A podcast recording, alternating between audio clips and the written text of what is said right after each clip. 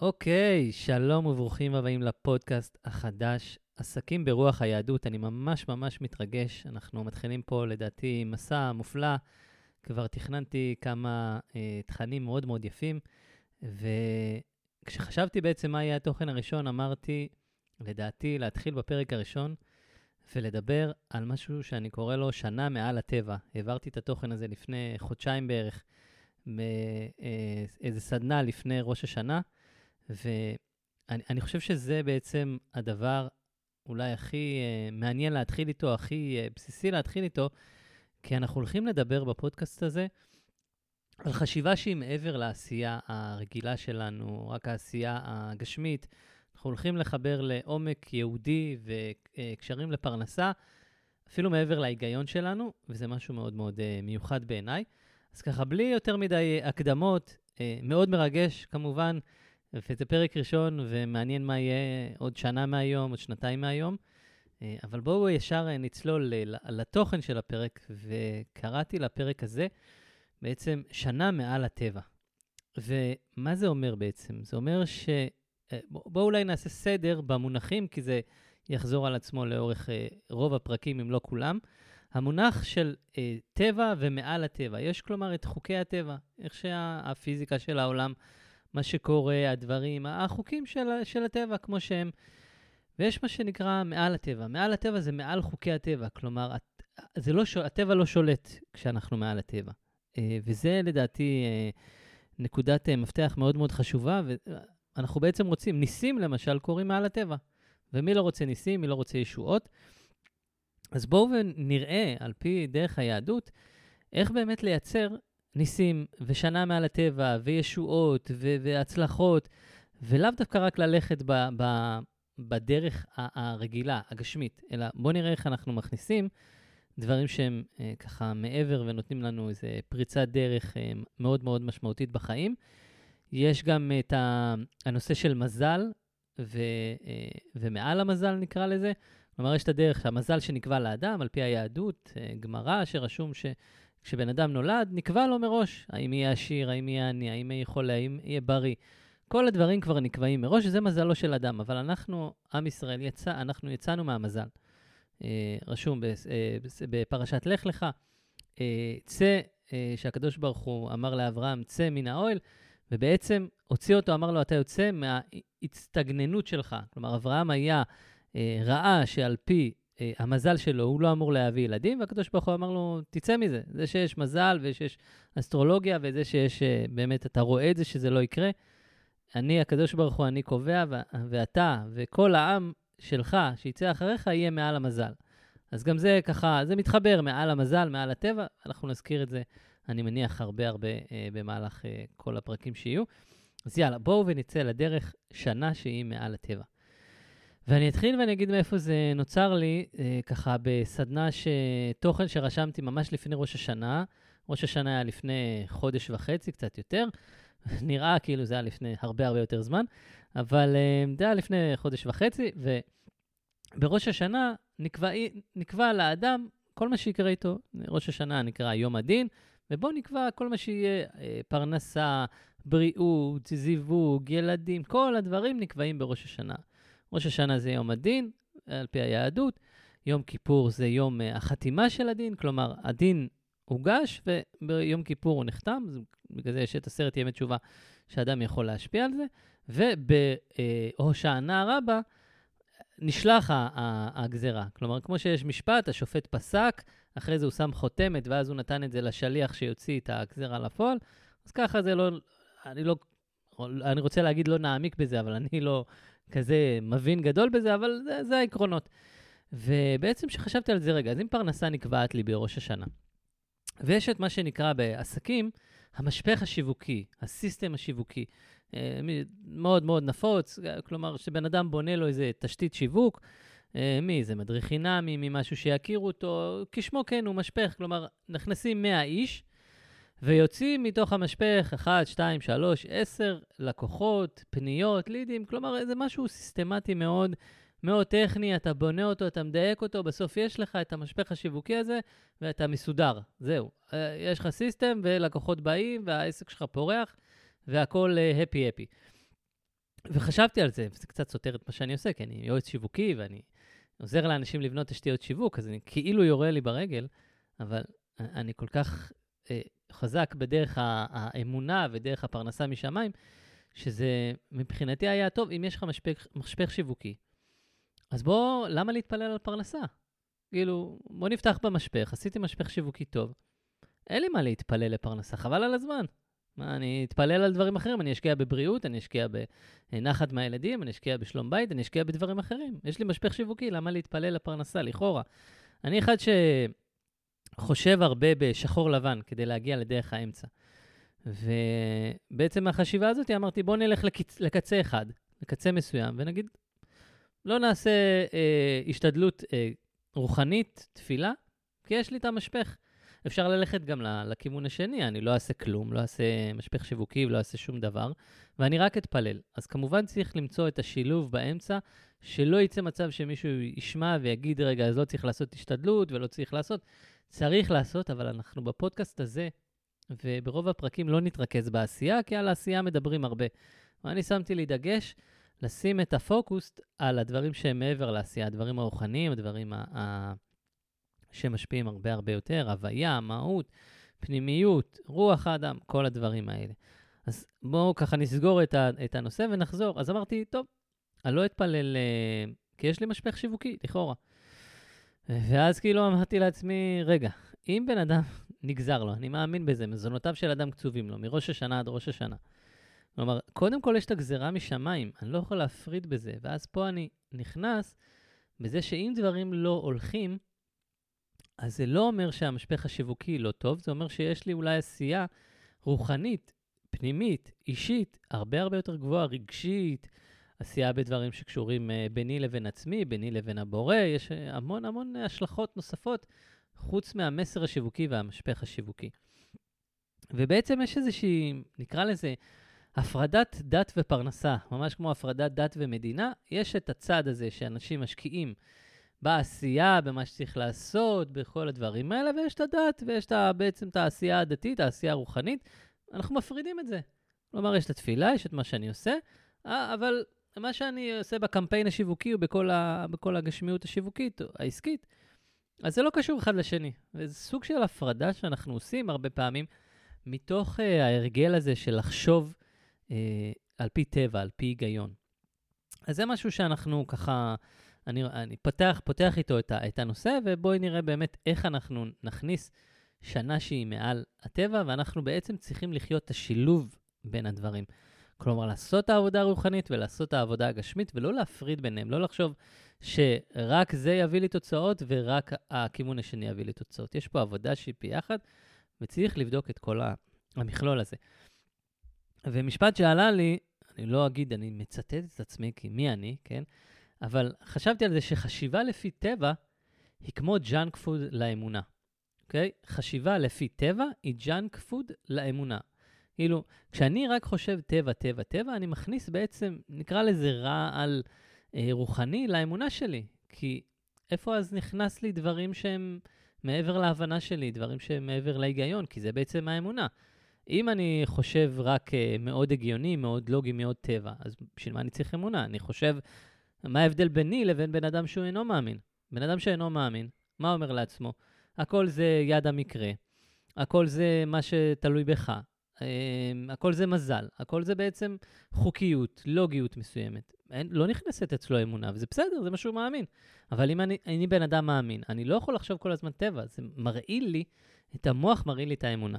ומשפט שאני כל הזמן אומר אותו, כי הוא פשוט גאוני בעיניי, והוא שינה לי את כל התפיסה האמונית בספר של הרב יגאל כהן, ספר שנקרא יגל ליבי בישועתך, עמוד 56, עשר שורות בערך מה, מהסוף, תראו כמה אני זוכר את זה. ההיגיון הבריא שהורגלתי אליו הוא בעצם כפירה. אני אחזור על זה שוב, כי זה משפט ענק. ההיגיון הבריא שהורגלתי אליו הוא בעצם כפירה. ובעצם כל מה שקשור להיגיון בריא, לחשיבה לכאורה לוגית ובריאה, ההרגל הזה שאנחנו חיים מגיל מאוד צעיר, בתור, בתור תינוקות, בתור ילדים, אנחנו כמעט ולא חושבים הגיוני. יש לילדים בקשות מאוד לא הגיוניות, והם חושבים, יאללה, תגרום לזה לקרות. וזו חשיבה מאוד יפה, כי הם בעצם מאמינים, הם מאמינים בתואר של האמונה. ואנחנו עם השנים מרגילים לחשוב רק בחשיבה הגיונית ובריאה, וכאילו הכל uh, טבעי והכל חוקי וכל הדברים האלה. שזה נכון, אנחנו בני אדם, אבל צריך להשאיר את הפתח הזה כל הזמן לניסים שיקרו לנו, לניסים שיכולים לקרות, ופה נכנס שנה מעל הטבע. זה הפתיח, זה בעצם הנושא הראשון, ככה שאני רוצה לפתוח את זה, לפתוח את, ה- את התודעה, לפתוח את, ה- את הראש, לפתוח את המוח, ובואו ונתחיל לצלול יותר לעומק אה, לדברים אה, ככה אה, בתוך הפרק, בתוך גם כלים, ולראות לא רק איך לעשות את העבודה התודעתית הזאת, האמונית, וזה מאוד מאוד חשוב, גם לראות באמת איך אה, נכניס את זה עוד יותר ונשריש בחיי היום-יום. אוקיי, אז בעצם הדבר השני, הנושא השני, אנחנו נמצאים, התחלנו השנה שנת שמיטה, ואנחנו נמצאים בעצם בשנת אה, שמיטה, ושנת שמיטה היא אולי אחד הדברים הכי הכי חזקים שקשורים לפרנסה. הרי לפני, אה, בוא נגיד אה, כמה מאות שנים, או, או אולי יותר, בטח בתקופה של התנ"ך, ש, שבני ישראל נכנסו למצרים, רוב האנשים היו חקלאים. ותחשבו שאומרים לבן אדם, תשמע, אתה אחת לשבע שנים, לא עובד, אתה מפסיק לעבוד, ופשוט, פשוט לא עושה כלום. פשוט לא, לא מביא, לא עושה עשייה שמביאה לך פרנסה באופן ישיר מהחקלאות. וזה בערך כמו שנגיד היום אה, לאנשים, אחת לשבע שנים סוגרים את ההייטק, סוגרים את ה, כל מה שקשור לטכנולוגיה, סוגרים הכל. וזה מטורף יהיה, כאילו, מה זאת אומרת לסגור את, ה, את ההייטק? אנשים יגידו, מאיפה הגיעה הפרנסה? מאיפה, מאיפה נתפרנס? מה נעשה? זה לא הגיוני ש, שדבר כזה יקרה. אה, אז תחשבו ככה על אותו דבר, זה מה שהיה באותה תקופה בנושא החקלאות. וזה, וזה בעצם חתיכת, אה, חתיכת שוק. כאילו, הקדוש ברוך הוא אומר, אחת לשבע שנים, שבת שבתון יהיה לארץ, שבת להשם. כלומר, ת, תפסיקו לה, לעבוד. ו, ונשאלת שאלה מאוד מאוד יפה, מדוע בעצם אה, מורחבת בתורה כל הנושא הזה של שנת שמיטה? כאילו, אה, נאמר בפרשת בהר, בספר ויקרא, אמ, כל, אה, בעצם יש ממש, לדעתי 20 ומשהו פסוקים, רק כשמדברים על שנת השמיטה, אף, דו, אף מצווה אחרת לא פורטה ככה. לא תפילין, יש על זה אזכור מאוד קטן, שבת, מה לעשות, איך לעשות. רק בשנת השמיטה יש ממש ממש פירוט מאוד מאוד אה, רחב על כך. ורש"י שם מביא בעצם במקור, שתדע לך, כמו שכל אה, חוקיה וכל הדברים של שנת השמיטה נאמרו בהר סיני ונכתבו בתורה, ככה זה לכל המצוות. ככה כל המצוות האחרות, תפילין, שבת, מזוזה, כל מצווה שהיא, גם לה יש חוקים, אבל זה לא נכתב בתורה, זה בתורה שבכתב, זה נכתב בתורה שבעל פה. ושוב אנחנו חוזרים לשאלה, אז למה דווקא שמיטה הרחיבו? למה לא הרחיבו על שבת, שזה מצווה... מה זה, מצווה מטורפת, על שנת, על uh, uh, מצוות תפילין, על כל, יש כל כך הרבה מצוות כל כך סגוליות וכל כך אדירות בתורה, בתרי"ג מצוות, למה דווקא שנת השמיטה? יש לזה איזו סיבה מסוימת. ובעצם הדבר הזה, בעצם ההרחבה לשנת השמיטה, היא בגלל שזה לא הגיוני. בגלל שלהגיד לבן אדם, אל תעבוד אחת לשבע שנים, ו... ו... בעצם ישאל, זה גם פסוק מפורש, תשאלו, ברח לי עכשיו הציטוט, אבל אה, אין נשאל מה, מה נזרע ומה, ומה נקצור, כאילו, יש את השאלה הזאת במפורש בפסוקים בתורה, וזה בעצם מהמקום הזה, מהצורך שלנו, כשאנחנו חושבים הגיוני, שאנחנו חושבים שאנחנו מביאים את הפרנסה בידיים. אז הקדוש ברוך הוא בא ואומר לנו, אחת לשבע שנים, לפחות תעצור ותבין שאני מנהל פה את העולם, שאני מביא לך את הפרנסה, שאתה עושה השתדלות, אבל זה לא, זה לא באמת אתה. כאילו, אתה צריך לעשות את זה, אבל זה לא באמת אתה. ואני אביא ציטוט uh, מדהים מתוך ספר שנקרא "ומתוק האור" של הרב שלמה לוינשטיין. ספרים מדהימים, פירושים על התורה מאוד מאוד מתוקים. Uh, בעצם הוא אומר במקור הזה, הפרנסה, כמו גם כל צורכי האדם וכל ענייניו, מאת הבוראי. והאדם אינו יכול, על ידי השתדלות גשמית, בסוגריים אני הוספתי, להוסיף או לגרוע, או לגרוע ממה שנגזר עליו. עם זאת, ההשתדלות היא חובה על האדם לפי מדרגת האמונה שלו. כלומר, הבן אדם, הפרנסה היא מאת הבורא. זה בעצם מה שבא שנת השמיטה להגיד. ועל ידי השתדלות שהיא רק גשמית, אתה לא יכול להוסיף, לשנות, לא יכול לעשות כלום. אבל עדיין השתדלות היא חובה. זה איזשהו פרדוקס כזה, אבל ההשתדלות היא חובה, וזה מאוד מאוד חזק, בטח בשנה שאנחנו נמצאים בשנת שמיטה, ובטח בנושא שמדבר על מעל הטבע, לכל החשיבה הזאת, וזה, וזה שנת השמיטה, לחשוב בצורה לא הגיונית. להגיד, אני עכשיו שובת והפרנסה תגיע, כי הבורא מנהל פה את העניינים, והבורא גם מבטיח שיהיה לך תבואה שהיא פי שלוש לשלוש השנים. תספיק לך התבואה לשלוש השנים, ופה בעצם מצאתי ככה את הציטוט תוך כדי, וכי תאמרו, מה נאכל בשנה השביעית? הן לא לזרע ולא נאסוף את תבואתנו. אנחנו, מת, מתבוררת, מתגלה פה שאלה לכאורה הגיונית, לא? כאילו, אבל, אבל פה גם הוא רושם בספר, הרב שלמה לוינשטיין, שעם כמה שהשאלה הזאת היא כאילו הגיונית לכאורה, אך פה מתגלה בעיה חמורה יותר, בעיה של אמונה. כי אם בן אדם שואל את השאלה הזאת, הוא בעצם שכח שעיני כל חי אליך יסברו, ואתה נותן להם את אוכלם ביתו. אם בן אדם שואל מה נאכל, אז הוא אומר שכל השש שנים האלה שהוא עבד, הוא חשב שהוא פרנס את עצמו. זה משהו שאפשר לעצור רגע ורק לחשוב עליו, על השאלה הזאת, שהיא לכאורה שאלה הגיונית, לכאורה היא שאלה של טבע, אבל היא שאלה שהיא לא צריכה להישאל ברמת האמונה, ברמה של מעל הטבע. כלומר, כל בן אדם צריך להרגיש כל שנה, לא רק בשנת שמיטה, כל זמן שהוא עובד, שהוא עמל, שהוא עושה, שהקדוש ברוך הוא זה שמפרנס אותו. ובעצם בשנת השמיטה אומר הקדוש ברוך הוא לאדם, כעת אין עליך חובת השתדלות. אדרבה, השתדלות של עבודת השדה אסורה עליך. אני אוסר עליך לעבוד. ובעצם, אם רצ, רצונך להשתדל במקום שהקדוש ברוך הוא ציווה לא להשתדל, הקדוש ברוך הוא אומר, לא תודה, אני לא צריך את עזרתך.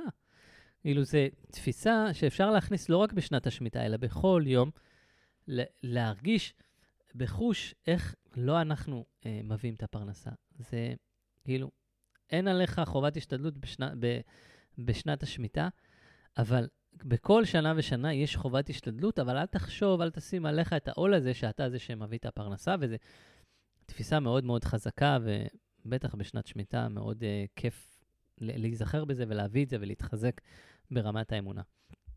הרמב"ן, יש לו ציטוט שאני מאוד מאוד אוהב, זה נמצא בפרשת וישב. הוא אומר, הגזרה אמת והחריצות שקר. הגזרה אמת והחריצות שקר. מה זה אומר? זה אומר שהגזרה נגזרה משמיים, כמו שאמרנו ב- בראש השנה, ביום הדין, נגזר על האדם כמה ירוויח לכל השנה. החריצות של האדם, מה שהוא עושה ביום-יום, והוא חושב שהוא בידיים מביא לו את הפרנסה. ובגלל שהוא כזה תותח, חכם, חרוץ, אה, לא יודע, מבריק, יצירתי, כל סיבה שהיא, הוא חושב שהוא הביא לו, וזה בעצם השקר הגדול. כי ההשתדלות היא לא זו שמביאה את התוצאות, אלא בעצם הגזירה היא קודם כל. אנחנו, שוב, זה פרדוקס, אנחנו מצווים להשתדל, אבל זה לא, צריך לזכור שזה לא ההשתדלות עצמה, אלא קודם כל קדמה לזה גזירה. ופה גם נשאלת השאלה, מה מידת ההשתדלות שאדם צריך לעשות?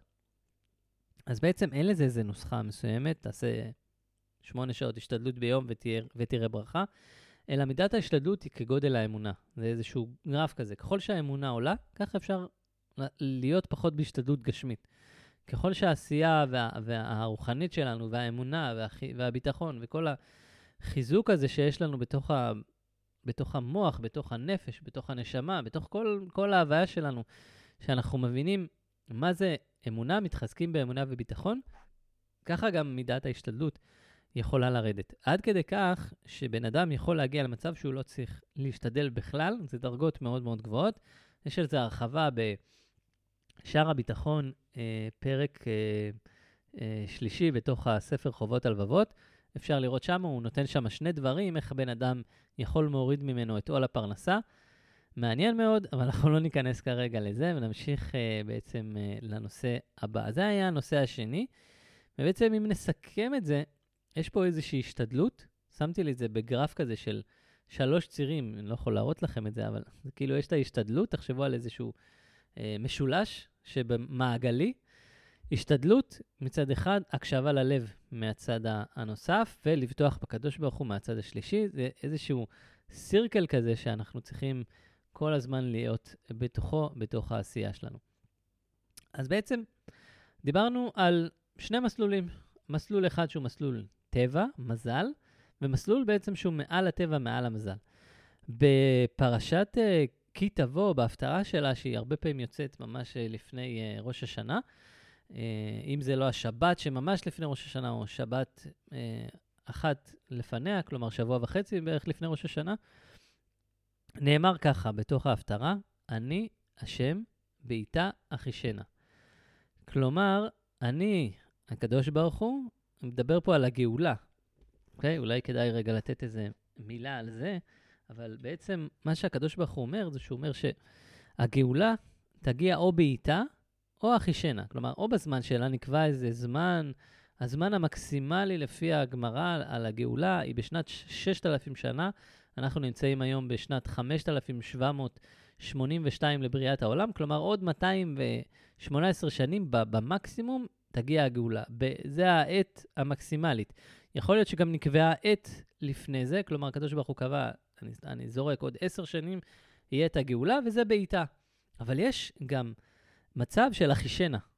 כלומר, וזה לכאורה מתנגד, אבל לא מתנגד. כלומר, איך אני יכול להחיש משהו שהוא קבוע? אם אומרים לי, יש לך עוד, אה, אה, עוד שנה, יש תאריך ל, ל, למשפט, וזה קבוע וזה נחתם וזה לא משתנה, אז איך אני יכול להחיש את זה?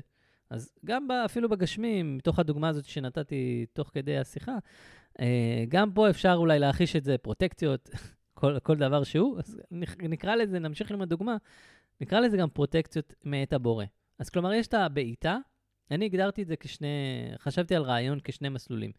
יש מסלול של בן אדם שהוא בעיטה, כלומר, המסלול שהוגדר מראש, ככה בזמן הזה תגיע הגאולה. בזמן הזה לאדם יגיע מה שצריך להגיע. יש לו מזל מסוים, בזמן מסוים הוא יתחתן, בזמן מסוים הוא ירוויח אולי יותר כסף, או, או שלא, או שהוא תמיד יישאר uh, בלי הרבה פרנסה, או שהוא לא ילדים, כן היו לו ילדים. יש איזה מסלול שהוא בעיטה, מסלול שהוגדר לכל אדם מראש.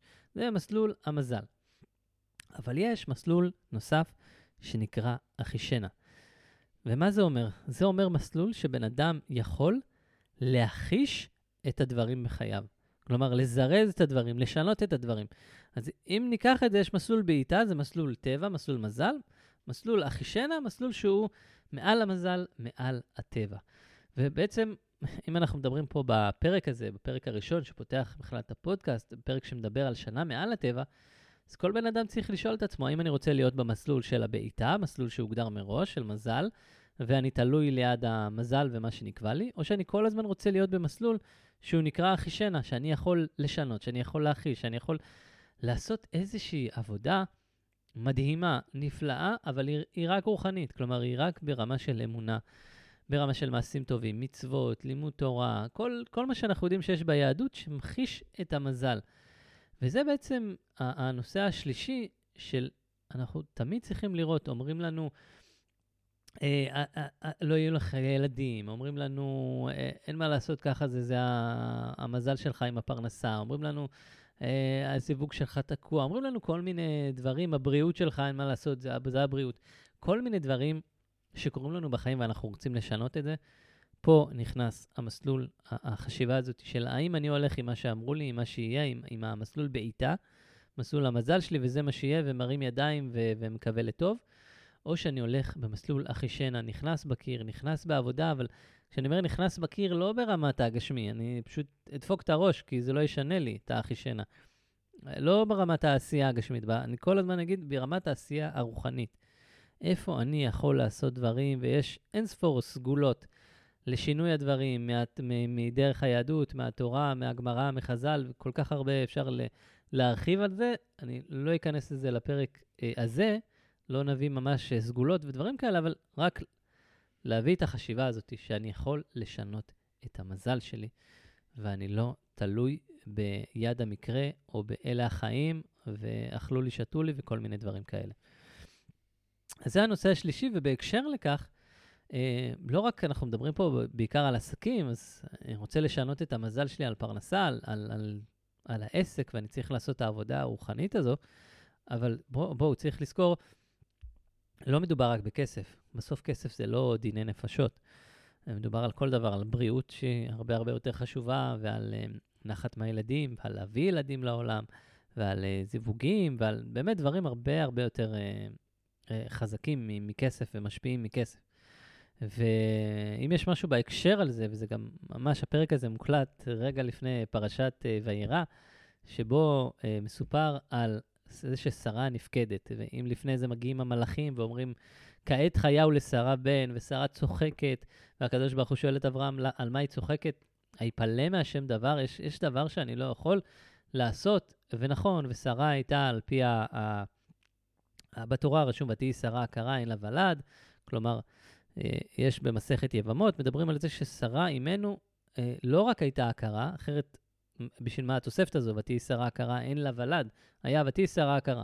אין לה ולד, כלומר, אה, מראש, מלכתחילה, שרה אימנו לא יכלה להביא ילדים. כלומר, מלידה היא הייתה מה שנקרא אילונית. כלומר, זה אה, מישהי שלא יכולה להביא ילדים. ככה זה מצוין בגמרא, מסכת יבמות, דף ס"ד.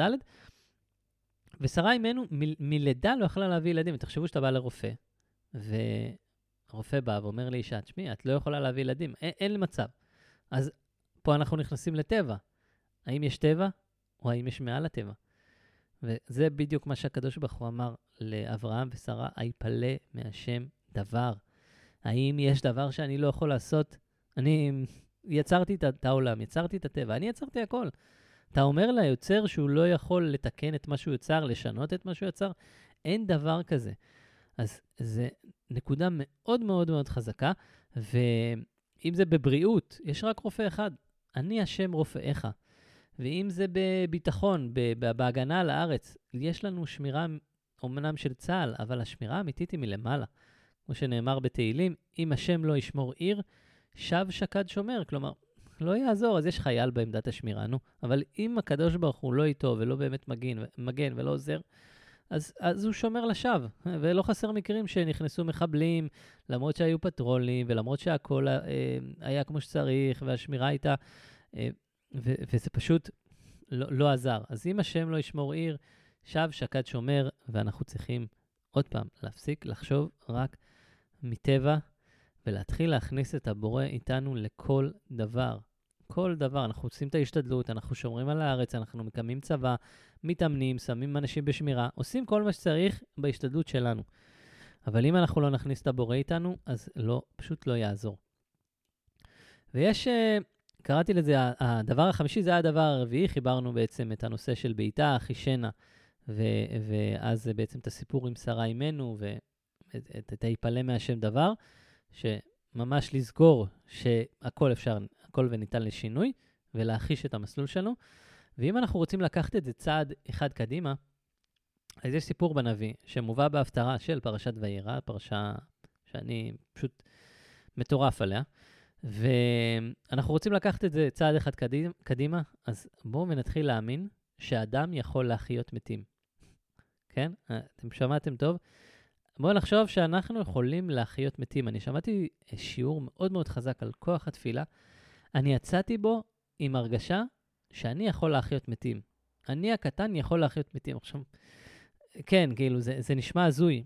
אני לא אומר שעכשיו אה, באמת זה, זה, זה, זה, זה יקרה, אבל ברמת האמונה, יכול להיות שאם אני אה, אגיע למצב מסוים, ואני אתפלל ממש חזק ואני אאמין בזה, אני אוכל להחיות מתים בן אדם אחר, לא ניקח אותי, עם כל הכבוד, צניעות והכול, אבל רב גדול, גדול הדור, האם הוא יכול להחיות מתים?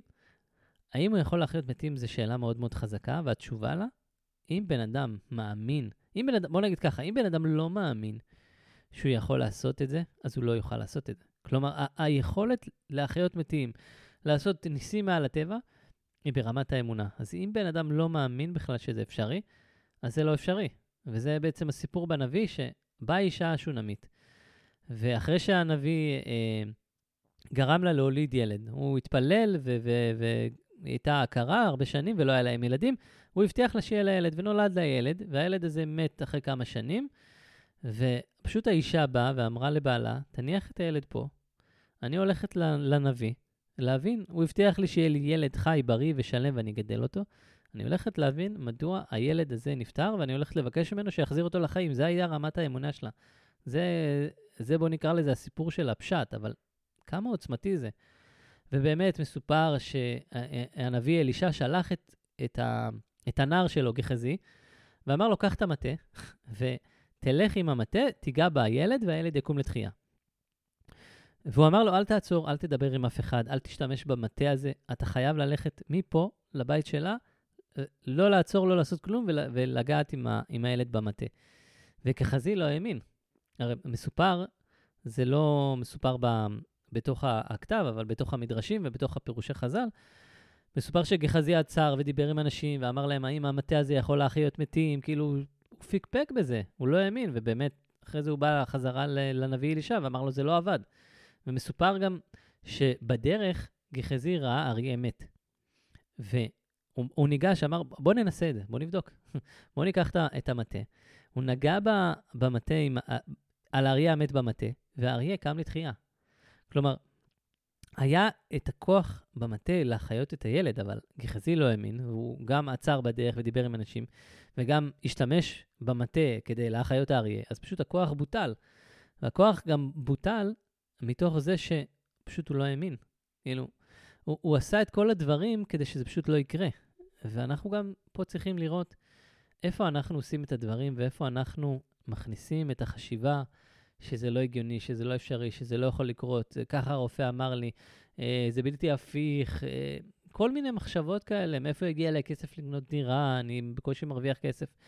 שהן מחשבות הגיוניות, אבל אם, רוצ, אם בן אדם רוצה לחיות מעל הטבע, רוצה להכניס ניסים ורוצה להכניס ישועות, הוא לא יכול לחשוב ככה, זה פשוט נוגד אחד את השני.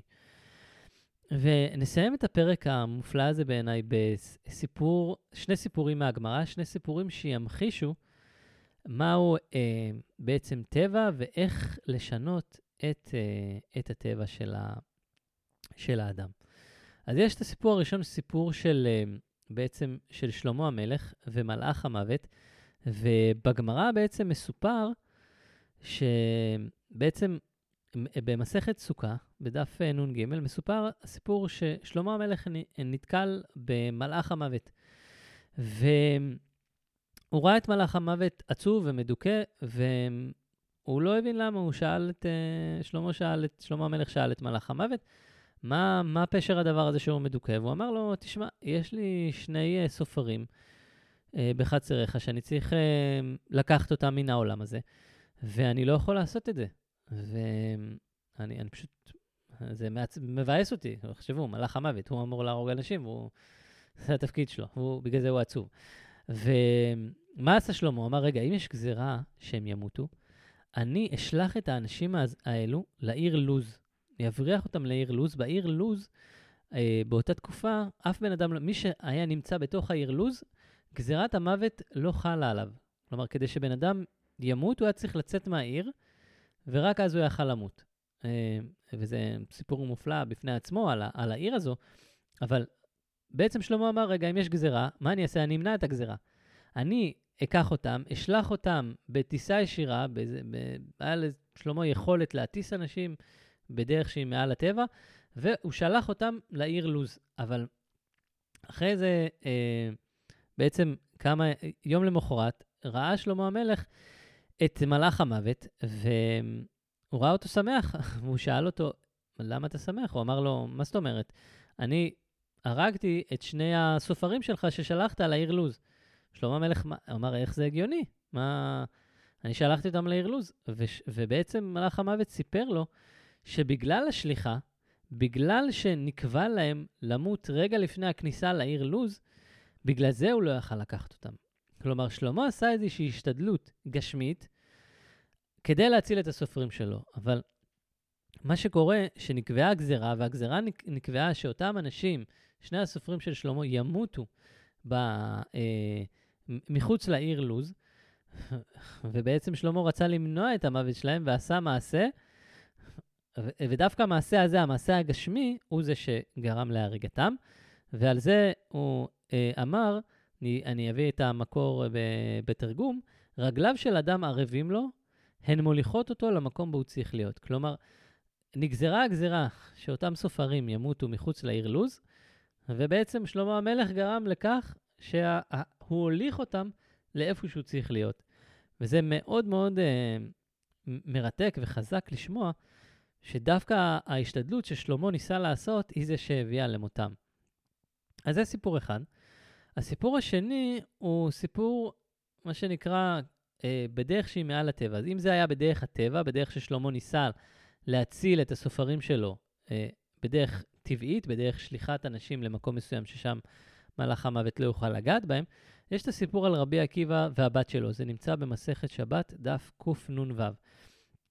בעצם כשנולדה אה, לבת, אה, נולדה לרבי, לרבי עקיבא בת, החוזים בכוכבים אמרו לו שהיא תמות ביום שהיא תיכנס לחדר הכלולות שלה. ביום של החתונה, ברגע שהיא תיכנס לחדר, באותו זמן נחש יקיש אותה והיא תמות.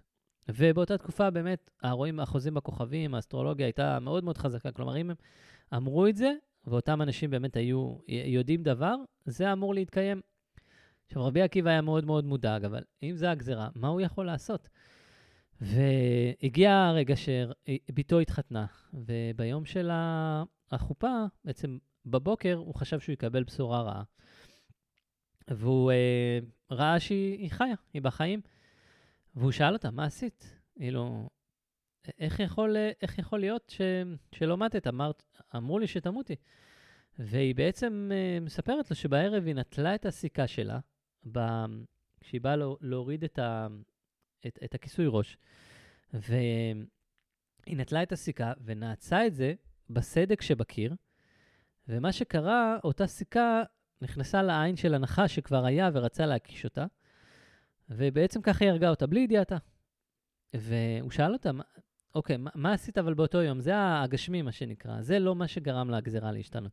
מה עשיתי? זכרי מה עשית באותו יום.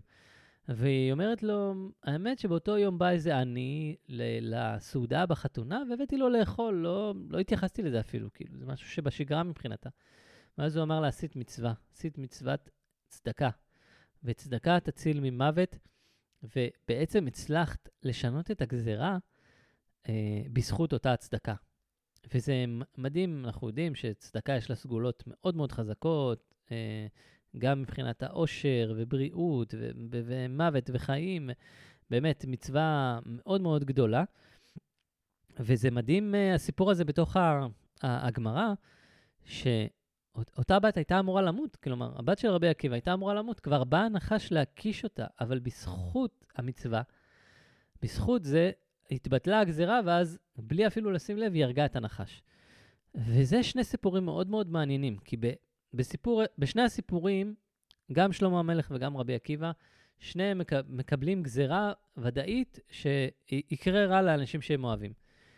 ושניהם אומרים, זה, זה הדרך, כאילו, אין, כאילו, רבי עקיבא לא מנסה לעשות מעשה, ודווקא שלמה המלך שכן מנסה לעשות מעשה, אבל מנסה לעשות מעשה שהוא גשמי, לא מצליח, והמעשה שלו דווקא גורם להריגתם.